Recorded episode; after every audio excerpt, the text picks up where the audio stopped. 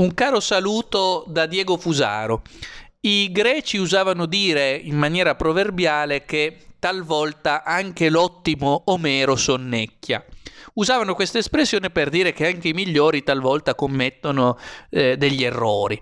Noi potremmo dire, nel caso che sto per commentare, che talvolta anche coloro i quali, dal nostro punto di vista, migliori non sono, eh, si svegliano e dicono cose che sono ampiamente condivisibili e che eh, chiedono di essere eh, analizzate e anzi all'occorrenza approvate. E quanto è accaduto in questi giorni con David Sassoli, il quale ha eh, di fatto spezzato due tabù, come dice giustamente l'Huffington Post eh, in un articolo del 15 novembre 2020 che così titola Sassoli rompe due tabù, cancellare il debito Covid e superare il MES.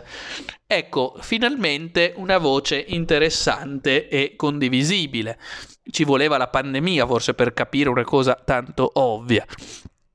Dice testualmente eh, il, eh, l'Huffington Post, due tabù in frantumi con un solo colpo. Il presidente del Parlamento europeo, David Sassoli, chiede di cancellare i debiti accumulati dai governi per rispondere al Covid e di creare un nuovo MES nel perimetro giuridico delle istituzioni europee. Ora, eh, quando dice di abolire il MES ci trova sicuramente d'accordo, quando propone di crearne uno nuovo ci trova sicuramente in disaccordo per le ragioni già più volte richiamate. Il MES è un preciso metodo di governo che serve a distruggere la sovranità politica degli Stati. Con il MES non solo non ho più la sovranità monetaria, ma nemmeno più quella politica, perché l'Unione Europea mi dà dei soldi in prestito e devo usarli per fare le riforme che vuole l'Unione Europea, quindi perdo la sovranità politica. Ma ad ogni modo diamo atto a Sassoli di aver centrato una volta tanto il problema.